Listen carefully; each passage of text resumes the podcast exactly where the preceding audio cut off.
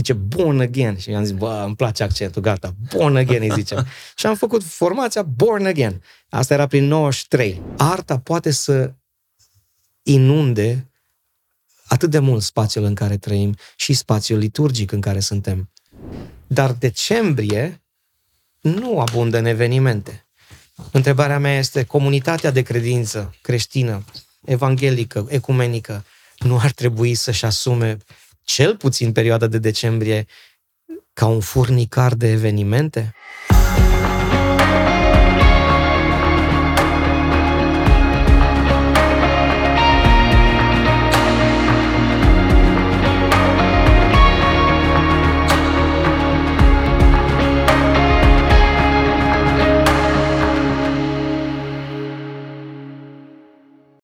Salutare tuturor și bun venit la un nou podcast Rise for Christ. Vă încurajăm să mergeți pe site-ul nostru riseforchrist.com, să faceți o cerere de evangelizare, să vedeți cu ce ne ocupăm noi și invitatul nostru de astăzi este un artist creștin, un lider de închinare, un coordonator de proiecte și este vorba despre Cristi Cazacu. Cristi, mulțumim mult că ai acceptat invitația. Adi, mulțumesc tare mult de invitație. Mă bucur să fiu și eu aici, în sfârșit. Și ai, chiar am așteptat puțin ca să ajungi la noi și mă bucur că a sosit ziua. Uh, sigur, uh, cei care ne urmăresc probabil se întreabă ce cei cu atâtea cărți pe masă, o să intrăm și în... Uh, intrăm și în cărți. Neapărat, abia aștept. Uh, astăzi subiectul nostru o să fie despre Shine Your Light și Light Up Your City. O să explicăm despre ce e vorba, dar înainte de asta, Cristi, tu ești prima oară la noi în studio și vrem neapărat să ne spui puțin despre tine. Cine e Cristi Cazacu? Uh, de unde ești? Da. În mod deosebit cum ai copilărit, cum ai ajuns să-L cunoști pe Hristos și cum ai ajuns să te adâncești în slujirea frumoasă pe care o faci, să-ți afli chemarea asta. Haideți să vedem uh, pe timp, da? Uh, sunt Cristian Cazacu, am 45 de ani. Mulțumesc înainte. Asemenea. Um, sunt din Arad, deloc. Acolo m-am născut, pe strada Făt Frumos. Evi- wow. Evident. um, unde întoarce tramvaiul 3. Um, am crescut într-o familie um, creștin nominală, ortodox, adică nu aveam noi foarte multe uh, practici și tradiții um, și nu știam foarte multe despre Dumnezeu, doar ce mă dusese bunica din Câmpina, județul Prahova, mă mai ducea la biserică, dar nu înțelegeam mare lucru de fel. Um, chiar despre pocăiți, eram învățați că trebuie să ne ferim. Că era o chestie la un moment dat, prin anii 80, 90, la început, că trebuie să te ferești de ei, că sunt rași în cap, sunt wow. chei și fură copii. Așa. um, prin, tot așa, prin anii 90 la început, după ce a, a, a fost Revoluția, un prieten de-al meu, a, al cărui tată emigrase, fugise de fapt în Statele Unite în perioada comunistă și care ulterior îl recuperase cumva, nu știu cum, tot în perioada comunistă, poate l-a cumpărat de la Ceaușescu, nu știu cum, dar, dar familia a primit dreptul să plece în state. Ei, după Revoluție a venit în vizită la bunicii săi, care locuiau cu noi în bloc și um, el a fost primul care mi-a vorbit despre Isus, despre Hristos. Venind Dar, din America. Venind din America în vizită la bunicii săi. Era cu doi ani mai mare decât mine. Um, era foarte natural totul. Noi jucam tenis pe Maidan, că nu era nimica, tenis de câmp, așa, dar era Maidan. Um, mergeam la strand împreună, ne dădea Nintendo, erau niște jocuri Nintendo cu card și oh, efectiv stăteam la rând să ne jucăm, pentru că băiatul ăsta era, era anii 1992, 1993 și noi ne uitam la el cum era îmbrăcat din cap până în picioare, pe pe jeans, pe Adidas cu pompă, noi eram cu sandale rupte. Dar Leo era foarte uh, generos simțea să dea înapoi că știa de unde a venit. Ce fain. Și la un moment dat nu-l mai găsim pe Leo. Trece o zi, două, trei, patru săptămâni, vara, mătușa lui ne spune, mai uite, de fapt, Leo l-au luat niște sectanți. Du-te, salvează-l de acolo. Și eu la un metru cât aveam, că nici acum nu strălucesc în înălțime, m-am dus acolo, m-a întâmpinat un băiat de vreo 2 metri, uh, m-am dus la Casa Sindicatelor din Arad, unde era, nu știam eu, dar era o seară de tineret. Uh, nu știam ce înseamnă. Și acolo am intrat, uh, i-am zis lui Leo, hai mai, că am înțeles că-ți fură hainele și banii de aici. Și nu mă, hai mai că e o seară de tineret. Nu, ok, hai să intru și eu. Și eu în vremea aceea început să cochetez cu rock cu muzica anilor 90, Metal Hammer, reviste care ne le aduceau un băiat mai strălucit în lucrurile astea. Și intrând la tineret am văzut că cântă fain. Și era un băiat acolo care cânta foarte bine la chitară. Și am zis, mă, îmi place ce aud aici. S-a terminat seara, am continuat să fim prieteni, dar, dar el a început să, să îmi vorbească mai mult de Dumnezeu, să se implice în viața mea în felul acesta. Am mai mers și eu, că mi-a plăcut, era o gașcă de tineri de vârsta mea și la un moment dat el trebuia să plece în America, uh, în vara aceea să se întoarcă și a zis, băi, zice, eu nu mă duc, eu mă amân biletul încă o lună că eu mă rog să te întorci tu la Dumnezeu. Wow. Și am zis, băi, Leo, tu roagă-te și dă mie pașaportul, că mă duc eu. Dar el s-a rugat și așa, la 15 ani jumate, cât am putut înțelege, am făcut așa, o mărturisire publică de, de credință, de uh, predare, de dedicare în mâna lui Hristos.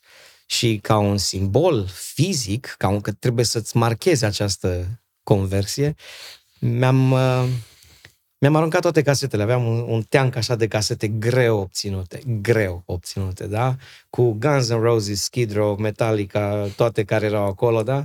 Toate le-am aruncat la gunoi și în dimineața următoare îmi bate Leonardo, îl chema Leo, bate la ușă cu un teanc de Maranatha Music și mi-a dat un teanc așa, un fel de schimb. Zice, uite, acum ascultă-le pe astea. Și așa am început eu, într-un context uh, neoprotestant, să mă formez muzical, să cresc uh, spiritual, să mă adâncesc în ceea ce înseamnă scriptură.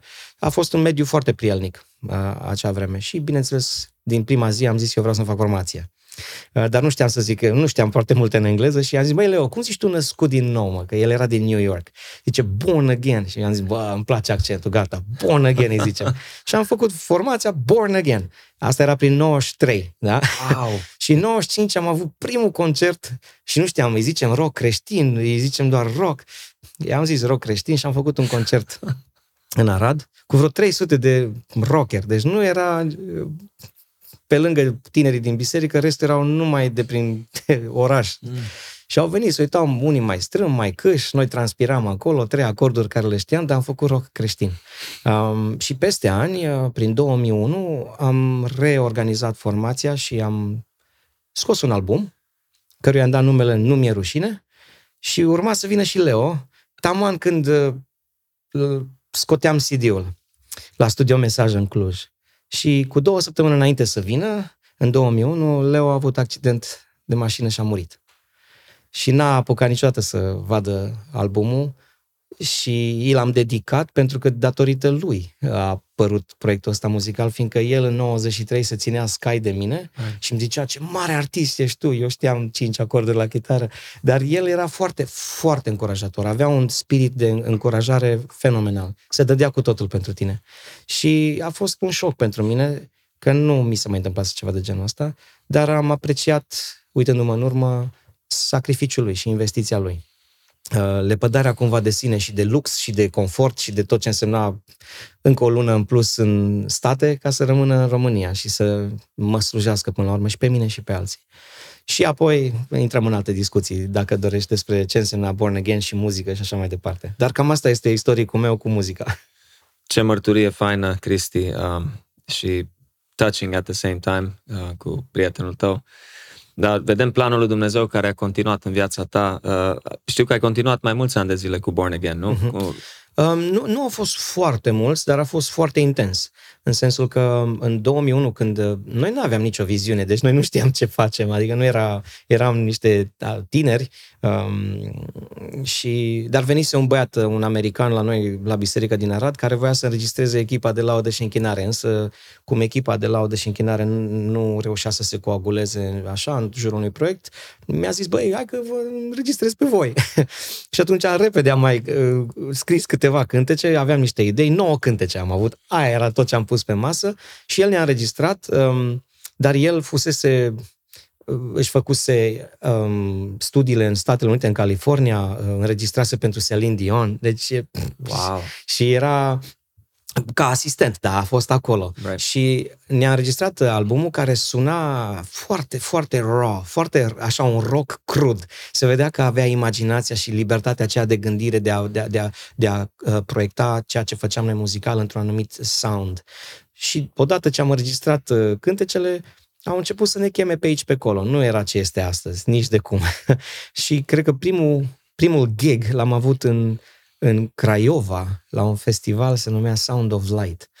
Uh, Ana Corlan, pe vremea aceea, uh, nu era căsătorită, ea l-a organizat. Și ne-am dus acolo trepidând de frică și de emoție. Pentru că în jurul nostru erau alte formații foarte bune din Timișoara.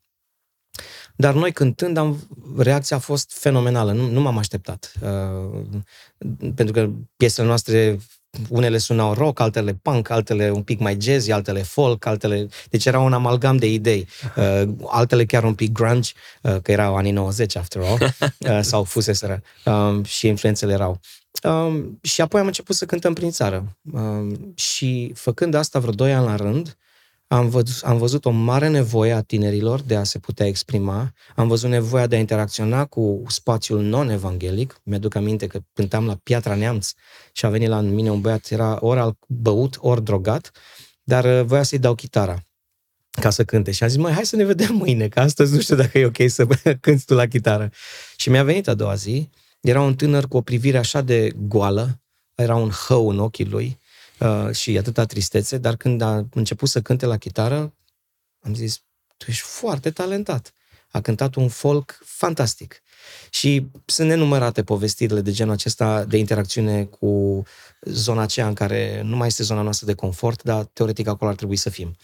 Um, și am cântat vreo 2 ani, mai multe concerte, așa, un cântec de-al nostru uh, era foarte cunoscut, se numea, se mai numește, Ridică-ți ochii către cer. Mai am și eu o mică poveste cu cântecul ăsta. Deci chiar uh, câteva luni în urmă eram la un songwriting session cu, cu tineri din biserica noastră și uh, na, lucram la diferite compoziții și începe să fredoneze unul dintre ei cântecul ăsta, celălalt începe și el și nu, îți promit, Cristi, deci unii son cântau la perfecțiune da. exact la fel. Deci, cuvânt cu cuvânt l-au memorat, nici nu trebuia să vadă versuri. Deci... Și, asta, și asta e chestia copleșitoare, pentru că eu cântecul ăsta l-am făcut când aveam vreo 15-16 ani, uitându-mă la o piesă rock a formației Skid Row, da? piesa se numea I Remember You, și mă uitam la acordurile lor și am, am început să lucrez eu mai departe ideile care le prindeam acolo. Cântecul la început nu însemna mare lucru.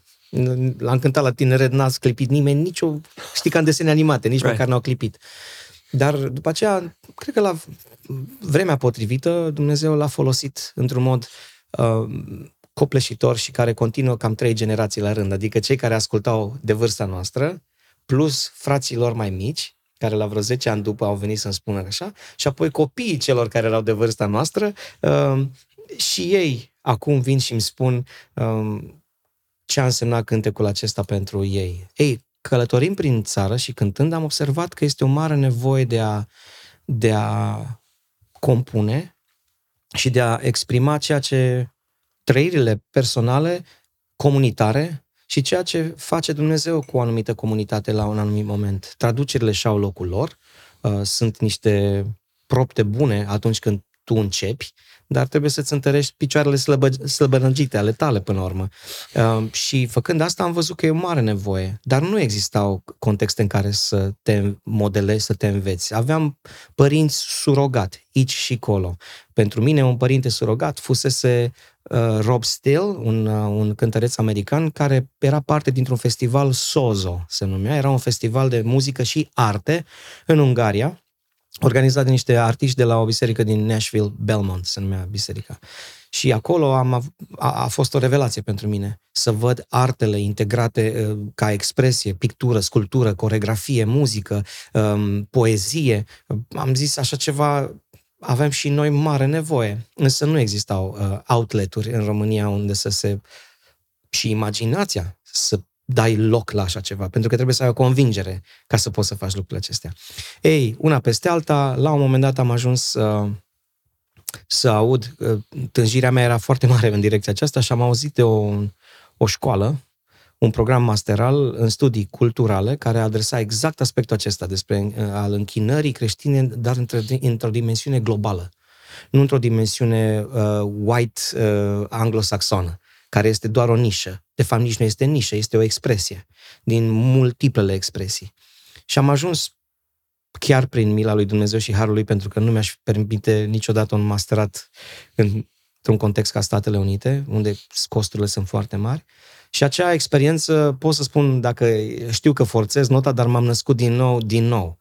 Pentru că acolo am văzut ce înseamnă să interacționezi cu artele, ce înseamnă să înțelegi culturile, diferitele culturi umane uh, și expresiile în închinare ale diferiților oameni și ce înseamnă să interacționezi cu spațiul cultural, adică cu spațiul din jurul tău, în care trebuie să dobândești uh, limbajul artelor ca să ai puncte de legătură să vorbești cu cei din jurul tău. Și revenind de acolo, am încercat mult uh, să promovez aceste adevăruri, să încurajez, să lucrez în diferite ateliere de creație și uh, cu cei care sunt chemați în, în zona expresiei de închinare, dar nu numai muzicală. Uh, și în cele din urmă, iată, am ajuns până la punctul în care să deschidem o asociație, Imago Dei, care își propune, cel puțin în statut, da, își propune să promoveze toate actele artistice care sunt uh, fundamentate pe valori iudeo-creștine uh, și al căror, scop, al căror scop este de a transforma atât individul cât și comunitățile. Atât în spații liturgice, de cult, cât și în spațiile laice, în stradă, în spațiile de cultură. Pentru că e nevoie de acest discurs și noi nu prea am apărut la masa acestui dialog. Pentru că Bine, motivele sunt multe, și istorice, și conjuncturale, dar... Da, chiar ascultând toată povestea ta, văd că nevoia încă este foarte mare și astăzi, legat de ce ai spus tu, că poate acum 20 ceva de ani nu erau contexte uh, și acum lipsesc adeseori, uh, cel puțin în creștinism. Uh, sper că am făcut oamenii curioși legat de, de compoziții, subiectul închinării prin muzică, da. muzica în biserică, pentru că sperăm cu alte ocazii, Cristi, să discutăm chiar aceste subiecte, pentru că durează uh, timp și ne trebuie câteva episoade bune, poate chiar o serie. Da. Pe viitor, știu că ești un om ocupat.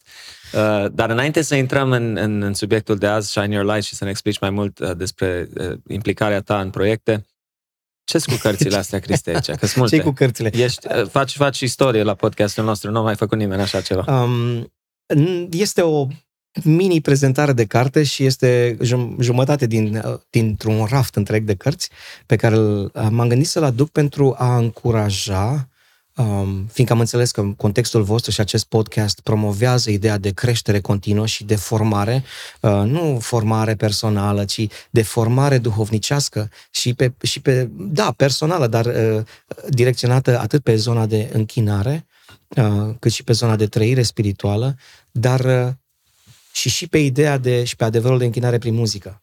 Noi când vorbim de închinare știm că automat mergem, mintea ne merge la muzică, dar nu, muzica este doar un element și aș vrea să-i, să-i, să-l dăm înapoi la locul care este uh, corect alocat și să stea cu mintea acolo. Pentru că uh, sunt și alte elemente deopotrivă importante care trebuie să hrănească închinarea noastră comunitară. Și aici sunt câteva cărți uh, care pe mine m-au ajutat și mă ajută pentru că încă le parcurg. Uh, sunt niște resurse care sperăm prin intermediul asociației, la un moment dat, pe unele dintre ele să le traducem în limba română, pentru a fi resurse pentru cei care sunt chemați să slujească în închinare. Uh, dădeam exemplul scurt uh, al unei interacțiuni cu lideri de închinare de vârste 18-20 de ani într-un atelier. Uh, și eu, cu naturalețe, i-am întrebat ce resurse aveți, ce citiți despre închinarea, uh, ca să vă modelați, să vă formați, să vă gândiți, să fiți provocați uh, în, în ceea ce faceți ca uh, slujitor în închinare. Și rând pe rând mi-au spus Biblia, dar nu au putut să adauge un alt titlu dincolo de Sfânta Scriptură. Și eu cred că norul de martori, uh, cei care au, au mers înaintea noastră și s-au zbătut cu aceste adevăruri, cu aceste practici, și în contextul nostru și în altele, um, acest nor de martori este o, o resursă foarte importantă pentru noi.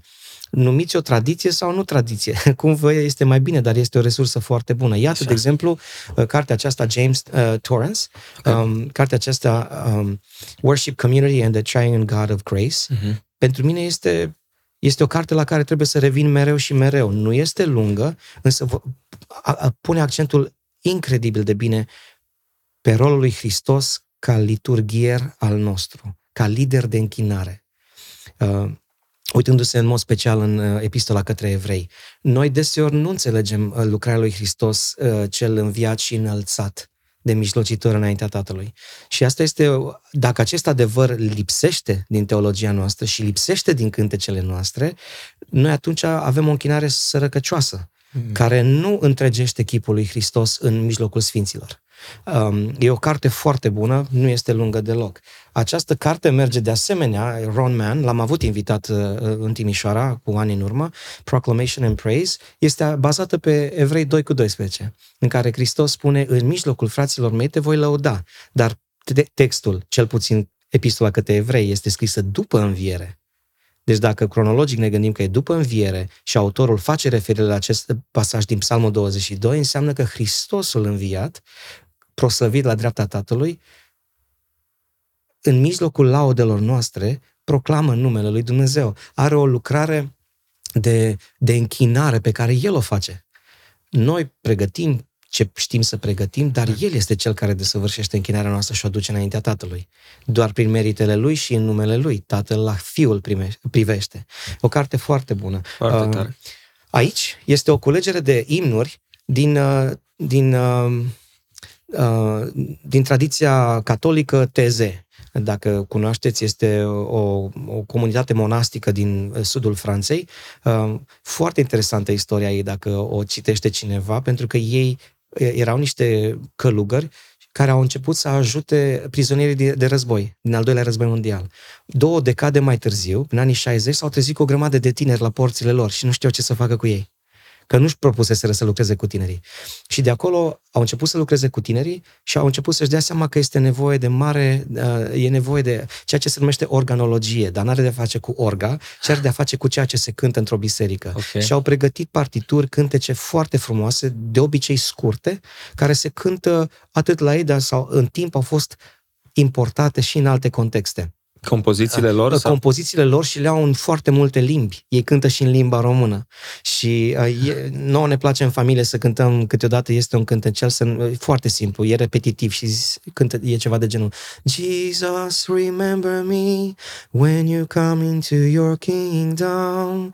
Jesus, remember me When you come into your kingdom, îl poți folosi atât de ușor și apoi întreaga biserică să cânte cu tine, de, dacă știi unde să-l așezi în, în, în contextul liturgic, în structura de închinare. Strigarea telarului de pe cruce, nu? Exact, exact. Și, și toate acestea uh, sunt atât de bine așezate. Sunt o sumedenie de alte cărți. că ai și ceva cu Francis Schaeffer. Da, da, da. Francis Schaeffer, care în anii 70, el era foarte 60, 70, 80, când a, uh, când a creat uh, acel centru la Brie. Right. Um, el scrie foarte bine și ca apologet, dar scrie foarte mult și bine în direcția rolului artelor în spațiul credincioșilor. Tradiția evanghelică, din nefericire, a, a moștenit o repulsie față de artă, care provine din zona reformei și neștiind ce să se întâmple sau ca un răspuns, un recul la ceea ce era în, în catolicism, um, dar nu a știut neapărat să reinterpreteze și să reașeze. Și în timp am ajuns, iată, peste sute de ani, să mimăm sau să intuitiv, să, să să facem și noi anumite lucruri. Adică în anii 90 începuse muzica aceasta de import din Statele Unite, cu precădere începuseră coregrafiile, pantomimele, făcute amatoricește. Unele mai bine, altele mai rău. Mi-aduc aminte că eu în anii 90 am, am scris o piesă de teatru, am zis eu. Uitându-mă în urmă, n-aș citi-o nimănui, nu aș prezenta-o, nu se, nu se ridica la niciun standard uh, în ceea ce înseamnă uh, reguli teatrale și conținut, și, da, pentru că nu eram format și nici nu avea cine să mă formeze. Dar e mare nevoie, pentru că între noi, în trupul lui Hristos, sunt foarte mulți artiști. Artiști vizuali, artiști plastici, uh, sunt, ei sunt, dar dacă nu au spațiu unde să, să, să se închine și să se exprime și să ne ajute și pe noi să ne închinăm prin lucrările lor de artă, um, ei mai devreme sau mai târziu ori vor mocni și poate vor muri în ei înșiși, ori vor pleca și cunosc cazuri de artiști care au plecat pentru că nu ceea ce făcea biserica nu știa să digere. Însă este, nu, nu doar muzica este parte din închinare. Și această carte Art for God's Sake, um, al, al lui Philip Graham Reichen, care a fost, cred că, uh, președintele Wheaton College, um, este o carte deosebită despre artă, rolul artelor, pornind de la templu, de la cortul întâlnirii, pornind de la templu, uh, văzând, uh, văzând dimensiunea artistică foarte prezentă. Ea nu este periferică. și Dumnezeu a pus-o în centru interacțiunii uh, cu poporul său. Sculptorul clujan Liviu Mocan chiar spunea, zicea, când intri în cortul întâlnirii și apoi în Sfinta Sfintelă, tu de fapt unde intri? Și toți rămâneam așa și nu știam ce să răspundem. Și el ne-a zis, intri într-o expoziție. Pentru că toate exponatele care sunt acolo, ligianul, uh, chivotul, toate elementele acelea te ajută să interacționezi cu Sfințenia lui Dumnezeu și să înțelegi să înțelegi natura lui Dumnezeu și uh, do, uh, dorința sa de relație cu, uh, cu, cu, cu tine, cu noi. Altfel, de ce le-ar fi pus acolo? Pentru că tendința este să zicem, noi ne închinăm în Duh, noi nu avem nevoie de elementele vizuale. Hm. Uite că Scriptura uh, pune lucrurile altfel. Iar această carte, neapărat trebuie să spun și despre ea, Robert, Robert Weber, okay. um, el a și înființat un institut care poartă numele, uh, nu mai este printre noi acum, Ancient Future Worship. Ce titlu genial! E genial și are o serie întreagă de cărți. Um, el spune, și uh, e deosebit acest lucru, să văd unde mi l-am subliniat, e cu, cu roz. Știu Așa. că e cu roz subliniat aici. Uh, da, el spune un lucru tare interesant. Zice, evanghelicii din vest, ca tradiție, au, paradigma lor teologică este creație, cădere în păcat, răscumpărare. Și ok. Însă această paradigmă ne face să um, avem o, o dimensiune destul de individualistă. Me, myself and my Jesus. Uh, personal savior, mântuitor personal, acceptă-l în viața ta, um, care aceste exprimări în timp pot să denote o anum- doar o anumită formă a ceea ce, sau perspectiva a ceea ce înseamnă lucrarea răscumpărătoare a lui Dumnezeu cu întreaga creație. Creștinismul răsăritean are o altă paradigmă. Creație, întrupare, recreație. Adică noi suntem creația lui Dumnezeu, Hristos întrupat ca al doilea Avram, uh, Adam, ca cel care uh, este întâiul născut din noua creație și în final va recrea creația lui Dumnezeu. Dacă este cineva în Hristos, e o nouă creație. Um, în Corinteni 15, 1 Corinteni, unde spune că toate lucrurile acestea nu sunt în zadar ceea ce facem, pentru că toate lucrează spre această venire a împărăției lui Hristos, care este și va, va fi să fie, care în final va duce la această nouă creație. Am văzut un cer nou și un pământ nou. Cele două vor fi una. Dacă ai paradigma aceasta individualistă versus una comunitară și mult mai largă și se întrepătrund cele două, pentru că, într-adevăr, Hristos a venit datorită stării de păcat a lumii, dar a venit nu ca să ne extragă individualiști din hău, ci ca să răscumpere întreaga creație cu noi participând și în particular ca artiști, participând prin diferitele forme de artă cu care am fost hărăziți să lucrăm, ca să comunicăm această răscumpărare și această recreere. De aceea, Imago Dei, când am dat numele asociației, am zis, scopul ar fi ca cei care sunt hărăziți artistic să înțeleagă că ceea ce pot ei să facă și trebuie să facă e să dea viață acestei realități a noi creații, folosind elementele prezentei creații. Da? Uh, și cum, cum pot ei să facă acest lucru? E nevoie și de resurse, și de ateliere și așa mai departe. Um, cartea aceasta vorbește, Glimpses of New Creation, și cum pot fi folosite artele în închinarea comunitară. Pentru că închinarea nu este doar muzică. Această carte, de asemenea, vorbește foarte frumos despre ce înseamnă să make culture, să creezi cultură. Pentru că creștinii, în general, au avut tendința de repulsie față de ceea ce înseamnă contextul înconjurător, de, de, de, de detașare, uh, de a nu avea nimic de a face. Dar noi zilnic interacționăm cu spațiul în care trăim, în afacerile noastre, în educația noastră, în școli, în, în tot, în, spați, în timpul liber, în concedii. Deci să nu ne mințim singuri. Mai degrabă atunci, autorul argumentează că ar trebui să înțelegem că în puterea lui Hristos înviat, noi ar trebui să fim co-creatori de cultură. Pentru că este mandatul, chiar din Geneza, v-am dat întreg pământul, stăpâniți-l, cultivați-l, dar nu în sensul acesta agrar. Cum cultivăm noi spațiul nostru cultural de aici? Spațiul în care ne aflăm. Și îl rămân cu o carte în limba română dintre foarte puținele, nu m-a plătit să-i fac reclamă. este bunul meu prieten Richard Mooney de la Fundația Iubilate și el, după o muncă asiduă, a, a, a publicat această carte, Ofrandă necurmată, care ar trebui să fie pe masa fiecăruia dintre acei lideri de închinare de 18-20 de ani care nu aveau altă resursă decât Biblia, pentru că este în limba română, este scrisă foarte coerent, foarte bine, bibliografia este, în bibliografie veți găsi cel puțin jumătate din cărțile acestea. Wow. Și sunt în limba română, e în limba română este o incursiune atât biblică, cât și istorică, dar și practică vis-a-vis de închinare. Și închinarea pe tot ansamblu, ce înseamnă participarea Scripturii în mijlocul închinării noastre, ce înseamnă rugăciunile noastre comunitare în închinare, ce înseamnă cântecele în închinarea noastră. E o resursă esențială, esențială. Și eu cu cine lucrez, cu bisericile cu, ca, cu care colaborez, deja sunt trei biserici care um, și-au cumpărat cărțile și le parcurgem. Uh, pentru că e, și are și un ghid de studiu foarte bun. E o resursă um, de care era mare nevoie cu mult timp în urmă, right. din, în anii 90, 2000, dar uh, suntem aici să continuăm noi. Superb, Cristi, așa mă bucur să văd uh, implicarea ta uh, în, în Biserica lui Hristos din România și, și nu numai se pare. Uh, și wow, ce, ce, cred că ne-ai dat teme de casă la toți. Uh, da, da, da. Și data viitoare le prezentăm. Abia aștept, exact, data viitoare să intrăm mult mai mult și în subiectul acesta, dar hai să intrăm în subiect.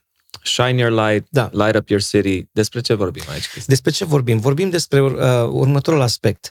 Uh, când studiam în Statele Unite la Fuller Theological Seminary, um, e, acolo exista un centru, se numea Brem Center, numele uh, unei persoane, un domn care a finanțat proiectul respectiv, William Brem. Um, și centrul acela, Brem Center, dezvolta cursuri masterale și doctorale la intersecția dintre teologie, artă și cultură. Iar eu am rămas uimit. Mă gândeam cum poți să pui pe același nivel teologia cu artele, cu închinarea creștină și cu spațiu cultural din jurul nostru și am văzut că se putea. Așa că eu am făcut câteva cursuri, mi-am luat, mi-am luat cursul teologie și film. Am zis, eu nu plec de aici până nu fac și eu un curs de teologie și film, pentru că unde pot eu să fac un curs de genul acesta? Și lucrarea mea finală trebuia să-mi aleg un film și mi-am ales filmul, uh, la vremea aceea a apăruse filmul lui Cristian Mungiu, 4 luni, 3 săptămâni și 2 zile. Este un film foarte greu, îți trebuie stomac să-l vizionezi. Eu l-am vizionat în Pasadena, adică lângă Los Angeles și când mă uitam la film, am uitat că sunt în America, am, uit, am crezut că sunt în București în 1987, când are loc acțiunea. Când am ieșit din cinematograf, mi-a luat un pic de timp să îmi dau seama că sunt palmieri și elicoptere care zboară într-un an în jurul meu, pentru că filmul m-a absorbit înapoi în contextul pe care l-am prins 12 ani jumate de comunism.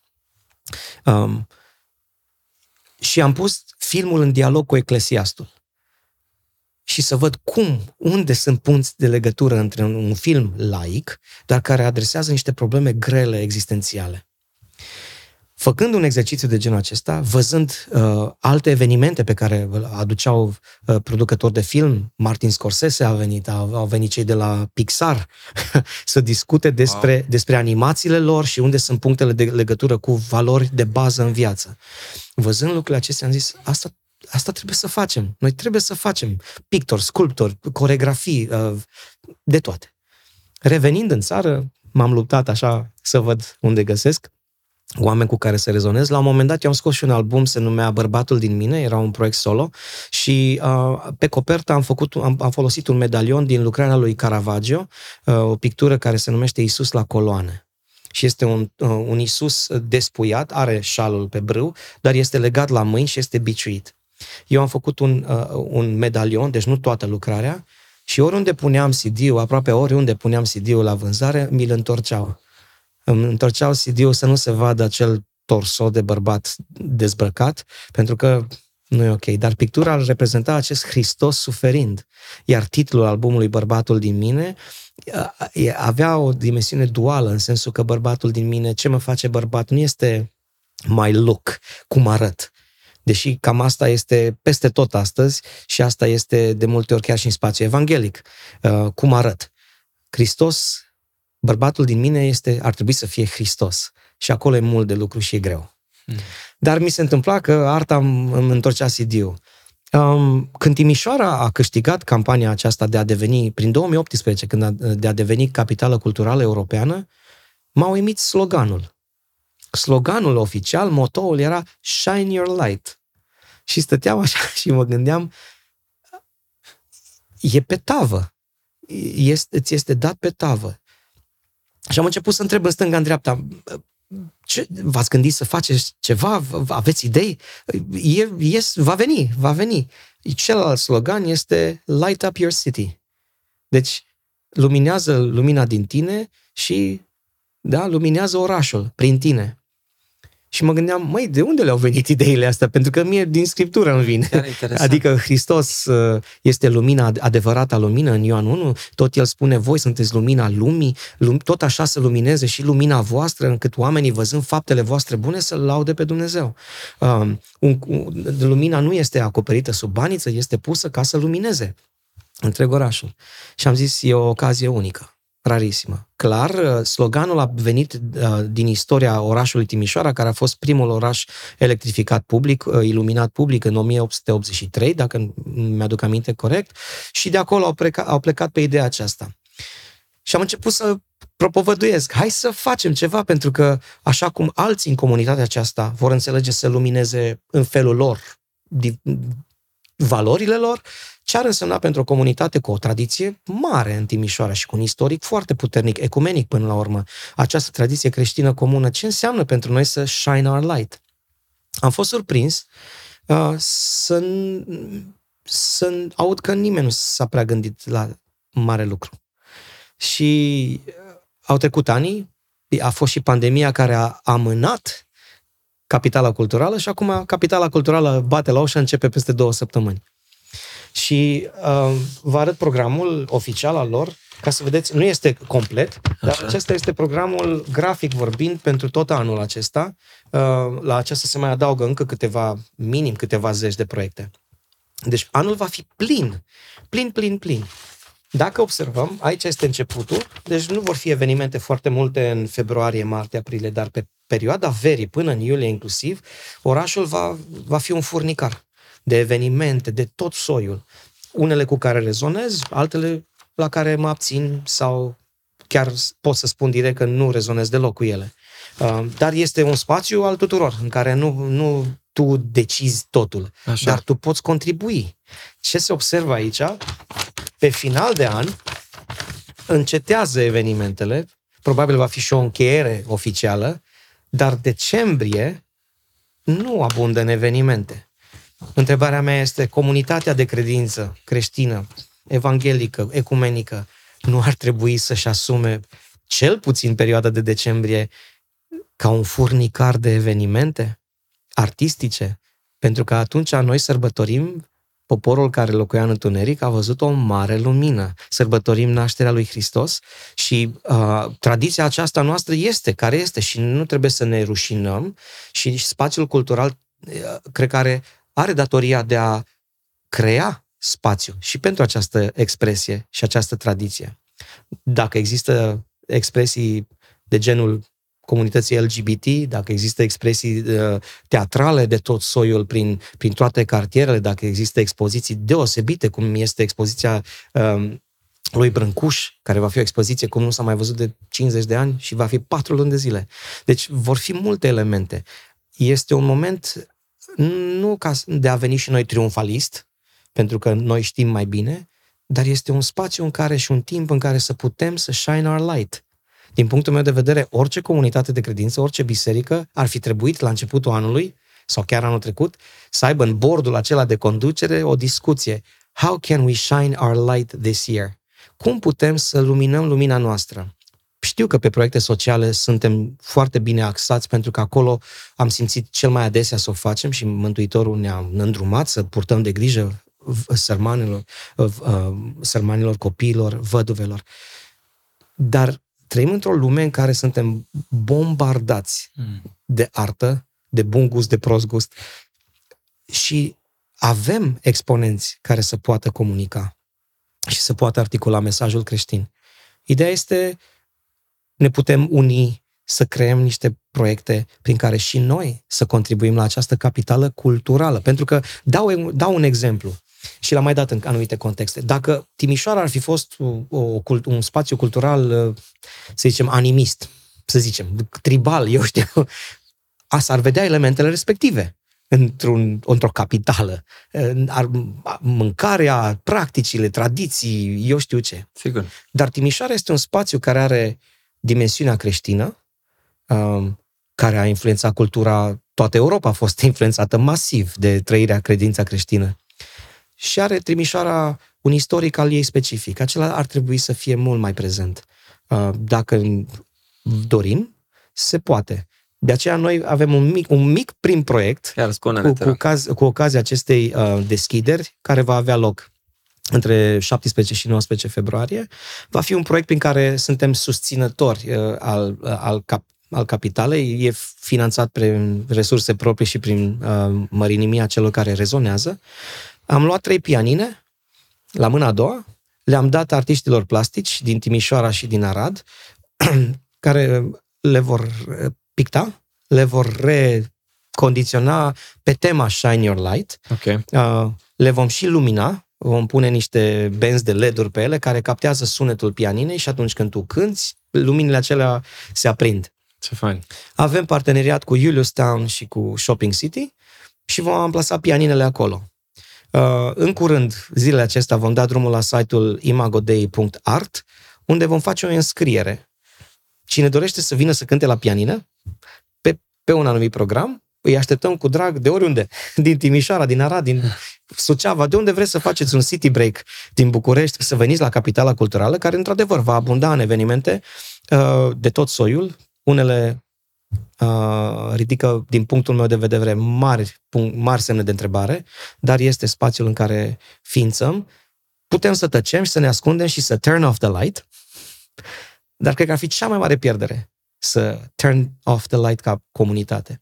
Sau poți să-l aprinzi. Și această, acest mic proiect, l-am numit Sound of Light, uh, este un spațiu în care să ajutăm pianiștii, prin parteneria și cu Liceul de Artă Ion Vidu, vor veni pianiști de vârste diferite și vor interpreta piese de ale lor. De la Bach, uh, Mendelssohn, care, care cum, până la muzică contemporană, jazz, uh, ce dorește fiecare. Este un punct în care să... Și mi-aș dori să vină cât mai mulți din spațiul evanghelic ca să interpreteze cântecele cu care ei rezonează. Vor fi instrumentale, dar sunt cunoscute. Um, poate fi gospel, poate fi orice. Ideea e să aduci muzica cât mai aproape de oameni. De obicei, muzica clasică nu este aproape de oameni este în spații exclusiviste, închise, în săli, unde omul de rând nu totdeauna merge și nu gustă. Dar dacă este să make culture, uh-huh. Am putea măcar un pic să aducem și alte sunete decât ceea ce ne poluează fonic zilnic spațiile publice. Muzică comercială, muzică cu versuri nepotrivite și care rulează temiri pe unde și în auzul copiilor că nu știi cum să-i mai protejezi. Ăsta este un prim proiect. Mai avem și altele la care ne gândim um, și am vrea să le uh, implementăm, să vedem în ce măsură reușim să, să găsim susținere financiară pentru ele.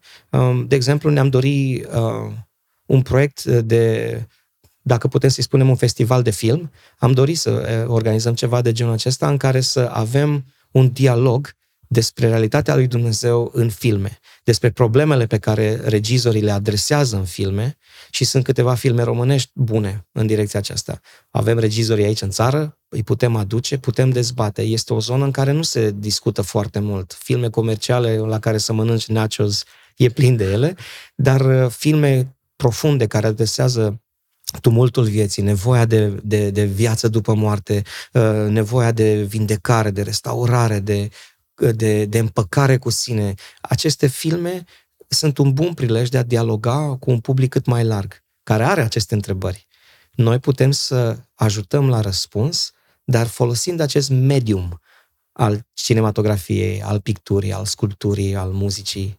Pianinele acestea le vom aduce, sperăm, pe tot parcursul anului uh, în diferite locații, uh, de ziua copilului, deoarece, de exemplu, una dintre pianine a fost adoptată de o asociație care lucrează cu, cu orfanii pentru adopții. Și dumnealor ne-au zis, uh, Tsubi's Kids se numește uh, asociația din București, și au zis, uite, adoptăm noi, noi o pianină. Uh, sponsorizăm noi tot ce înseamnă această pianină, dar vă rugăm, faceți ceva și pe 2 iunie. Și spre rușinea mea, uitasem ce e în 2 iunie. În 1 iunie este ziua copilului, în 2 iunie este ziua orfanilor. Și am zis, ok, vom face, pentru că comercial vom fi bombardați cu 1 iunie. Pentru copii, în 2 iunie nu mai știe nimeni nimic. Interesant. Și Shining Your Light pentru această asociație înseamnă să ajute orfanii și să ajute la adoptarea lor, la schimbarea legislației din România. Deci fac o muncă colosală în direcția aceasta. Am, am, rezon, am fost foarte încurajat de, de gestul lor, așa că dacă mai sunt oameni care doresc să adopte uh, pianine, e, e, e loc, e, e, e spațiu pentru așa ceva. Super, super. Deci vrei să spui, Cristi, că ca să luminăm cu adevărat lumina noastră, uh, să chemăm oamenii la Hristos, uh, să-i evangelizăm în termenii noștri, ca și Mhm. creștini, trebuie să ieșim din, din cele, dintre cele patru ziduri ale clădirilor noastre de biserici și să fim intenționați în a clădi relații cu alți oameni? Da, trebuie să clădim relații și ai spus foarte bine, trebuie să clădim relații și acestea iau timp. Um, noi avem, chiar mă gândeam, um, avem, avem cumva în- încă a- a- această paradigmă de instant uh, conversion. Adică aici și acum se poate întâmpla, avem exemple în scriptură, deci Sigur. nu, nu sunt împotriva lor de fel, dar dincolo de astfel de contexte, um, noi avem contextele în care interacționăm zilnic și noi știm că interacționăm zilnic.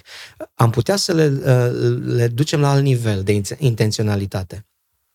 Și pentru aceasta trebuie noi înșine să, să, să dezvoltăm un alt mod de a interacționa cu ceilalți. Adică dragostea rămâne de bază. Uh, Chiar uh, v- vedeam un citat de-a lui Timothy Keller care zicea că pe oameni îi, îi aduci la, la credință, you love them into belief, you, not, you don't argue them. Și în, în credință. Nu, nu te cerți cu ei, nu dezbați cu ei, ar, îi iubești. Bineînțeles, îi iubești uh, activ, uh, pă- arăt, mărturisind ceea ce sunt valorile tale și ceea ce crezi. Dar este atâta loc de interacțiune și atâta loc um, și e nevoie și este imaginație. Sunt, uh, iar vis-a-vis de partea aceasta culturală, um, de exemplu, uh, este un prieten de-a meu foarte bun pianist din Letonia, foarte bun pianist, deci este uh, pianist de concert, pianist uh, pregătit la școli înalte. El are o lucrare, se numește Pilgrims into Light, pelerine în lumină, spre lumină. Și ce a făcut, a luat compoziții ale marilor pianiști ai lumii, care au compus specific pe direcția aceasta ce înseamnă să cauți lumina. Mărturisitori, adică sunt credincioși, luterani, catolici, eh, protestanți. A luat piesele respective și a pregătit un material. Aș vrea să-l aduc. Aș vrea să-l aduc pentru că este o ocazie deosebită de a comunica printr-o muzică bună, clasică, un adevăr scriptural. Dar iată, este împachetat într-un mod în care rezonează cu un public care înțelege muzica clasică, care o gustă, care o apreciază și cu un nivel de excelență extraordinar. Și multe altele. Um, îmi doresc, am înțeles că sunt și alții deja care se gândesc să aducem diferiți, cum ar fi Liviu Mocan, să, fie, să aducem lucrările lui aici la Timișoara. Sunt pictori uh, cu care putem interacționa. Um, sunt, cunosc un dansator care face street dancing, foarte bun. Mi-aș, ne-am, ne-am dorit să facem uh, frește pe clădiri și avem deja una uh, ca idee în discuție. Arta poate să inunde atât de mult spațiul în care trăim și spațiul liturgic în care suntem. Și să creezi un context în Și- care poți să-ți împărtășești Exact. credința. Exact. Și să lași lucrarea de artă ea însăși să vorbească. De exemplu, uh, Liviu Mocan uh, are o serie de lucrări, um, are o lucrare, dacă nu mă înșel, se numește Cartea care te citește. Ok. Și era expusă la Cambridge, cred că în, în, în, în Anglia, și erau mulți turiști care veneau să vadă, că erau turiști oricum. Și a venit un cuplu de chinezi, soț, soție, copii, așa, și o, o cunoștință de-a mea, voluntar, stătea lângă acele sculpturi și își oferea serviciile de a explica, de a interpreta rolul acelei lucrări în viziunea autorului și așa mai departe. Și uh, familia aceea nu știa engleză, doar soțul, și așa că el i-a explicat soțului. Această carte este ceea ce noi creștinii uh, simbolizează cartea noastră a creștinilor, uh, Sfânta Scriptură, în care noi înțelegem că Dumnezeu, uh, când o citim, Dumnezeu de fapt ne citește pe noi și citește în lăuntrul nostru și ne transformă, iar domnul acela chinez traducea familiei toate ceea ce îi se spune. Și iată un exemplu de interacțiune. Dar e, E mult mai mult decât atâta. E nevoie de interacțiune zilnică, de loc de bună ziua, de invitat la masă, la tine în casă, de a-ți cunoaște prietenii, cunoscuții, colaboratorii. Un, un prieten, om de afaceri de aici din Timișoara, îmi spunea recent că era la o întâlnire cu oameni de afaceri și seara discuția degenera în, băi, ce facem noi acum? Să ne distrăm. El fiind acolo, cu alți investitori, el a spus, uite, dacă înțeleg eu bine, vă gândiți la lucruri cu care eu nu rezonez datorită valorilor mele, uh, dar permiteți-mi să mă retrag, voi vă continuați seara, respectivii, uh, nu, nu, nu, stai, stai, așa. Ideea este că atunci când unul dintre ei a avut o mare problemă de sănătate în familie, l-a sunat pe prietenul acesta al meu oh. și a zis, doi oameni sun eu, pe părintele, preotul din parohia unde era respectivul și ce și n-am știu pe cine altcineva decât pe tine. Te rog, roagă-te, că eu știu că tu ești om al credinței. S-a rugat, s-a dus o, să viziteze membrul din familie care avea boală.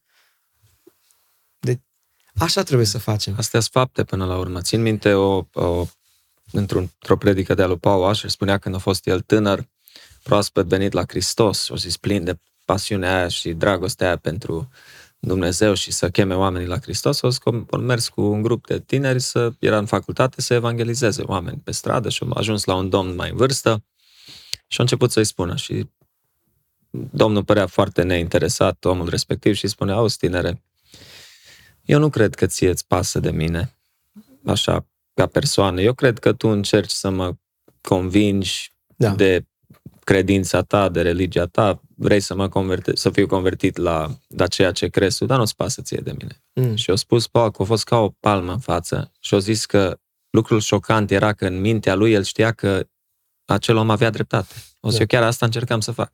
Da. Și au zis că o simțit așa neapărat să stea cu el și au zis, nu, știți ce, îmi pasă de dumneavoastră și vreau să vă dovedesc asta. Și au zis că o stat în jur de o oră cu acel om și omul respectiv i-a povestit viața lui, frământările lui, chestiile lui și a spus așa. La sfârșit de discurs zice, ok, tinere, mi-ai dovedit că-ți pasă, m-ai ascultat pe mine, acum te rog, spune ce ai vrut să-mi spui de la început. Ce fain! Și mă gândesc și la uh, cercul de influență despre care vorbește mult uh, uh, evanghelistul Dan, Daniel Cociuba, probabil îl mm. cunoști, mm. și scara lui Engel. M-am gândit la ce ai spus tu, că scara asta e un exemplu care cineva l-a l-a folosit cu minus 10, fiecare om e la minus 10 și îl invită cineva la o biserică, aude o predică, mă, ceva se întâmplă în înăuntru lui, merge de la minus 10, poate la minus 9. Mm-hmm. După aia aude un cântec creștin undeva la radio, de la minus 9 la minus 7.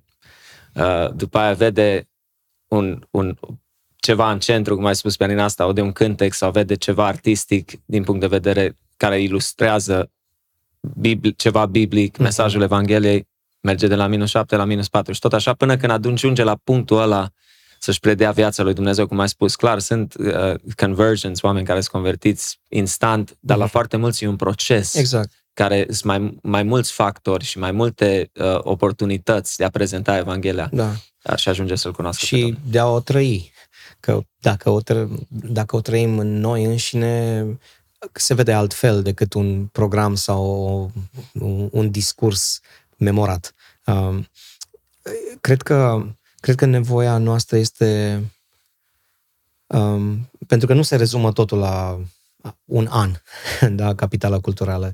Este un, o ocazie, este un, un bun prilej de a te gândi ce poți să faci și dacă nu știi, întreabă pe alții, că suntem pe aici și tare de, foarte deschiși să, să rezonăm împreună uh, cu anumite pe anumite puncte comune. Dar eu, aș pro- eu vreau să provoc și ascultătorii voștri și ei mai departe. Ce înseamnă pentru tine cu această ocazie să shine your light? Nu trebuie să fie cu finanțare de la comunitatea europeană, care probabil n-ar finanța anumite proiecte, dar nu e cu drept de autor, nu e cu monopol. să shine your light. Poți să creezi acolo unde ești, poți să creezi în cartierul unde îți este comunitatea. Un aspect tare interesant. Cei care au creat aceste evenimente au un criteriu foarte important. Vor ca toate elementele acestea artistice să fie împrăștiate în cartiere. Și am stat și m-am gândit, uite-te la ei, ce înțelepciune până la urmă, să ducă arta cât mai aproape de oameni. Noi ne ducem cât mai aproape de oameni. Adică vor fi evenimente în toate cartierele din Timișoara, chiar, chiar în zonele defavorizate. Vor, vor aduce teatru stradal, film, în, în, în, în, în, în zonele nedezvoltate. A, criteriul fiind, argumentul fiind, oamenii aceștia nu-și permit să vină în niciun cinematograf, nu-și permit să vină în centru, venim noi la ei. Hmm. That rings a bell. Adică... Absolut. Mă gândesc și la, la aceștia martorii lui Jehova sau da. mormonii, cât de da. intenționați sunt. Eu când eram în SUA, locuiam în America, deci crede-mă, Cristi, veneau la ușa mea săptămânal, dar nu veneau doar americani, mai mm-hmm. trimiteau și oameni care vorbeau limba română, de obicei moldoveni, știi? Și da. femei și așa.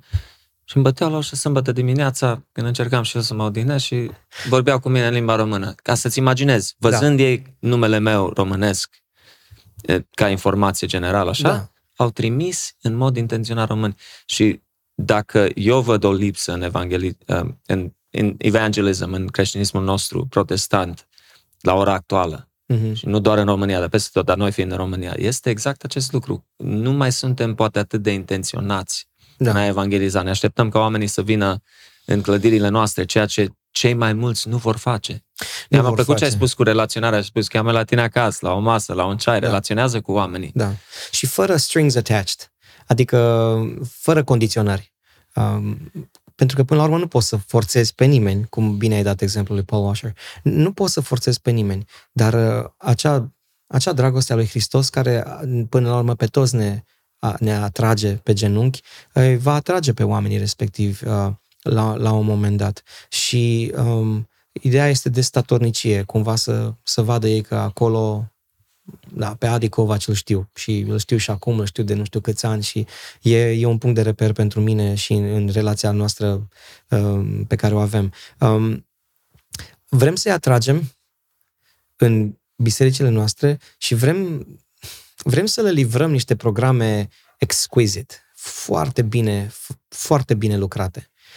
Um, dar și acelea, dacă stai să te gândești, um, se învârt în jurul muzicii, doar al muzicii. Sau predicării, poate pe lângă. Da, da, dar bine, dar spui, dacă uh, mă refer cineva... la arte. Okay. Că muzica este o formă de artă, până la urmă. Chiar dacă noi nu ne-o asumăm ca atare mm. când facem trupa de laudă și închinare. Uh, deși zicem că cântăm gen muzical worship. Care nu știu dacă este gen muzical. um,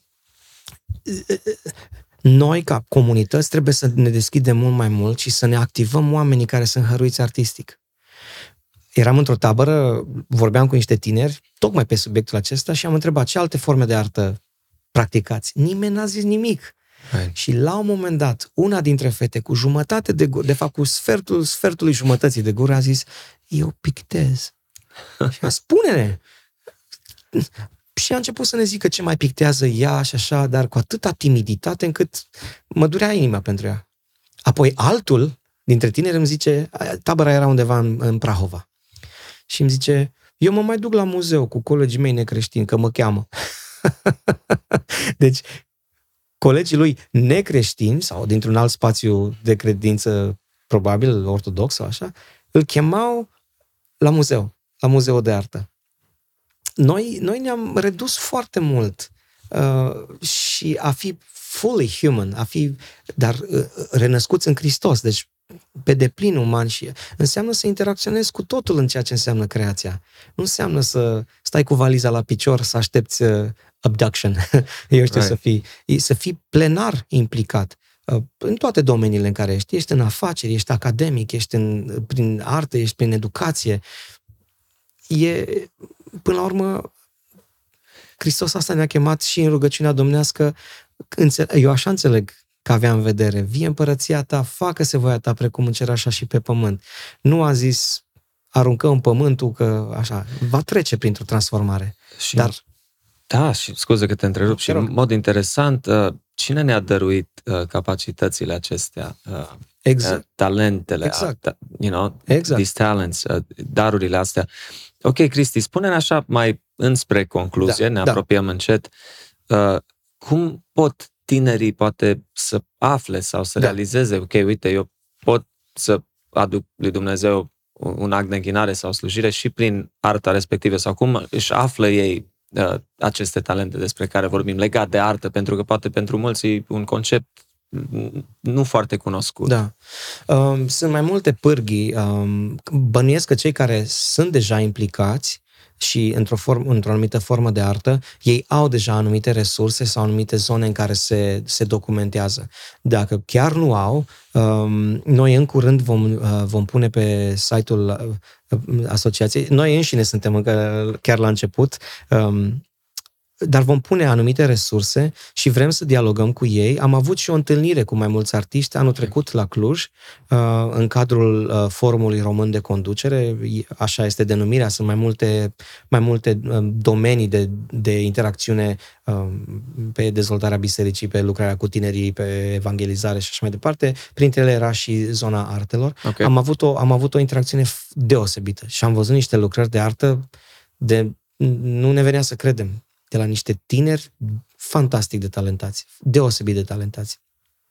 Și am făcut, și ce era frumos era că eram și consacrați în acea întâlnire și la început. Adică îl aveam și pe Liviu Mocan și pe Radu Clețiu, care este de-al nostru uh, caricaturist, um, și erau și oameni, artiști la început de drum, um, dar fiecare ființa undeva și făcea ceva. Uh, și vrem să creștem această, această uh, breaslă până la urmă, vrem să o creștem pentru că sunt mult mai mulți. Um, să, ne, să caute să ne acceseze okay. Când, uh, în câteva zile va fi imagodei.art uh, funcțional. Um, și vrem, uh, este și celelalte uh, platforme de social media după aceea, pentru că vrem să îi cunoaștem, vrem să știm ce fac. Uh, pe mine m-au abordat deja mai mulți, unul la unul, un băiat deosebit îmi zicea prin decembrie, zicea, măi, eu sunt trombonist. Și eu nu știam dacă glumește cu mine sau nu și apoi mi-a zis, nu, nu, nu, eu chiar cânt la trombon.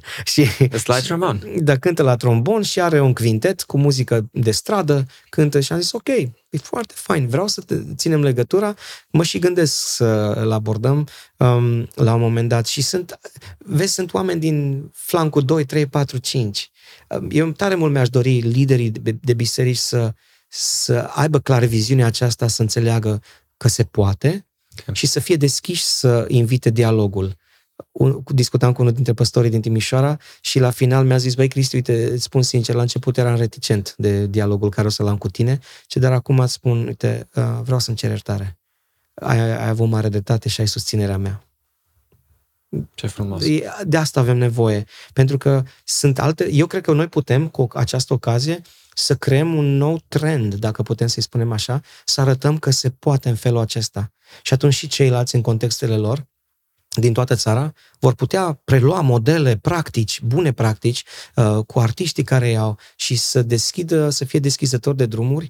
Uh, N.T. Wright spunea, teologul anglican, spunea că el consideră că artiștii sunt cei care uh, Uh, cel mai adesea pot să arate în direcția aceea spre viitor, pentru că arta este, uh, are dimensiunea aceasta de inovație, de a, de a da formă, glas, culoare la ceva ce este în noi, dar nu știm să-l articulăm. Și atunci când îl vedem într-un cântec bun, și zici, exact așa mă simt și eu, cum a compus Adi. Când vezi o pictură sau când vezi, când văd lucrarea lui Liviu Mocan, care este o scară pe verticală, uh, de vreo 4 metri jumate, dar la un moment dat brațele scării, se desfac, se desfac și la final sunt păsări. Adică e scara aceea care își dă aripi uh, spre cer. Cât, cât simbolism acolo. Avem nevoie de simbolism. Noi nu suntem mecaniciști uh, și doar funcționali. Uh, exact ce spuneai, Dumnezeu ne-a dat această creativitate. In the beginning God created. El însuși este creatorul și nouă ne dă ca co-creator capacitatea și harul de a adăuga, la, de, de a da glas creativității lui din noi, până la urmă. Wow, cât de fain. Uh, și chiar mă gândesc la faptul că și calitatea are un rol, dacă ne uităm, ai menționat și în societate, oare cum noi ne bucurăm poate de arta care o vedem în jurul nostru, din alte contexte. Și realizăm că oamenii aceia care au produs această artă au muncit mult, poate să ajungă la Exact. punctul respectiv. Exact. Uh, dar când e vorba la noi în curte, știi, ca și creștini, poate nu, nu, nu realizăm cât, cât ce rol important are și faptul că această artă poate vorbi cuiva și cumva și cei din lume când privesc la noi poate se așteaptă să vadă muncă de calitate, Mhm. muzică de calitate, compoziție la, în care s-a investit timp Da. Ca Da. să comunice ceva, să fie, să sune bine din punct de vedere melodic și nu numai, sau o, o pictură sau Exact. alte chestii. So, foarte, foarte fain exact. Exact. ce ai spus. E chiar, um, aș- dacă e să vorbim de spațiul laic um, sau de mainstream, ei adesea au niște principii mult mai ridicate vis-a-vis de calitatea uh, actului artistic. Um, și este a, e a given, e un dat. Pentru că e- chiar uh, auzeam un, un, teolo, un teolog spunea, dacă vrei să vorbești despre artă din perspectivă creștină, ar trebui în primul rând să te duci la facultatea de artă să studiezi să studiezi câțiva ani, pentru că îți însuse, însușești limbajul și devii nu doar coerent, dar devii legitim în a vorbi des, din perspectivă creștină despre artă. Pentru că ți-ai însușit și limbajul, uh, înțelegi conceptele, înțelegi curentele uh, și poți să devii critic, poți să, să ai punctul tău de vedere, pentru că este deja e un punct de vedere informat. Uh, nu toți vom avea ocazia sau timpul să mai mergem prin școli de artă, um, dar a, ideea, este, ideea este să lărgim ceea ce a, Dumnezeu a pus în noi și uite, chiar îmi place că văd cartea aceasta, încă n-am citit-o toată. Ok? Uh, Marva Down este o doamnă, uh, recent a plecat la Domnul și are cartea aceasta A Royal Waste of Time. Dar titlu. waste este cu ghilimele Așa. și subtitlul Splendoarea de a ne închina lui Dumnezeu și de a fi biserică în lume. Deci, din anumite puncte de vedere, e- e o pierdere de timp, ar zice unii, ceea ce facem noi. Dar este, este o chemare regească să este de fapt esența creației, de a fi închinător și de a răspunde lui Dumnezeu. Cu muzica am cam acceptat-o că și are rolul, dar celelalte forme de artă, încă noi înșine le vedem, fără ghilimele, as a waste of time. Noi încă le vedem că ce îmi trebuie mie picturi, ce cu sculptură, eu mă închin în duh și în adevăr. La mine totul este interiorizat. Mulți, mulți artiști, mulți artiști, vor, sp- din, mai ales din Statele Unite, vor spune că cei care au fost, și inclusiv autoarea Madeleine L'Engle, um, vor spune că ei au fost influențați cel mai mult de artiști care au, tre- care au venit din zona catolică. De ce? Pentru că, practicându-și credința în spațiul catolic, au fost expuși la elemente vizuale în spațiul de închinare și așa mai departe. Nu vreau să intrăm acum în discuții despre s- statui și închinare, Sigur. așa, dar cel puțin ca imaginație și ca s- stimul, uh, le-au stârnit imaginația ca după aceea, scriind ei înșiși ceea ce făceau orica scriitor, poet sau sculptor sau pictori, um, imaginația lor a fost mult mai bogat hrănită la bază. Uh, Am senzația, și asta se vede de obicei și în spațiile noastre de închinare, de la arhitectură, de la clădirile care le avem, de la uh, dimensiunea de media și ceea ce se proiectează, uh, ceea ce punem pe pereți, nu prea punem.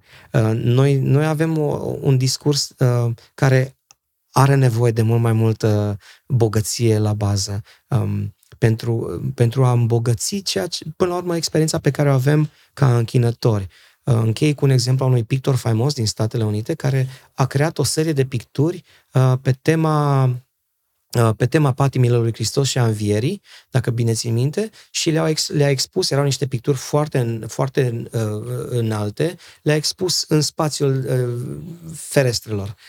Așa, era, așa a și gândit lucrarea. Și au fost acolo pentru biserică săptămâni la rând, pe care și pe baza lor sau în interacțiune cu ele, uh, pă- păstorul, predicatorii și-au pre- pregătit uh, predicile și dialogau cu lucrările de artă și invitau biserica să interacționeze cu ele, să reflecteze asupra lor. Și asta se întâmpla acum, recent. Și e pictor faimos. și el a zis, jumătate din biserică le-a apreciat, jumătate A zis că n-au ce căuta aici. Deci se întâmplă și la case mari, dar nu înseamnă că nu trebuie să, să, uh, să interacționăm cu ele, să wrestle, să ne luptăm cu acestea, pentru că nu este clean cut, e simplu și nouă ne plac formulele acestea. Da. Însă cred că tre- credința creștină totdeauna este menită să fie în tensiune și să o trăim în tensiune. Um, și pentru generațiile care vor veni vor avea o șansă să să fie mult mai îmbogățiți decât am experimentat eu în anii 90 la început și am tânjit după astfel de resurse și astfel de contexte și cred că, și închei, în felul acesta vom putea să fim mult mai prezenți la masa dialogului cu cei de lângă noi, din spațiul de lângă noi pe care îl numim spațiu cultural, în care noi suntem chemați să contribuim, nu doar să criticăm și să ne retragem. Foarte fain, foarte provocator, dacă pot spune așa, Cristi. Uh, mulțumim mult pentru timpul tău. Să atașăm website-ul da. Uh, când o să fie lansat podcastul. Da. Și vezi că you're on record, deci trebuie să revii cu alte ocazii să discutăm tema închinării prin muzică, care ai studiat-o da, mult. Da, da, da. Da. Uh, și poate să dezbatem și mai mult din, din unele din aceste cărți, cum am și spus. alte proiecte. Neapărat. unul, e, unul va fi de ziua ta, în, apropie, în apropierea zilei tale. Apreciez mult, Cristi. Mulțumim încă o dată, bro. Mulțumesc și eu de invitație și uh, mă bucur că faceți ceea ce faceți și faceți de calitate și în felul acesta uh, veniți mai aproape de și de oameni, dar și de un segment de, vânt, de vârstă care este foarte activ acum. Absolut. Thank you.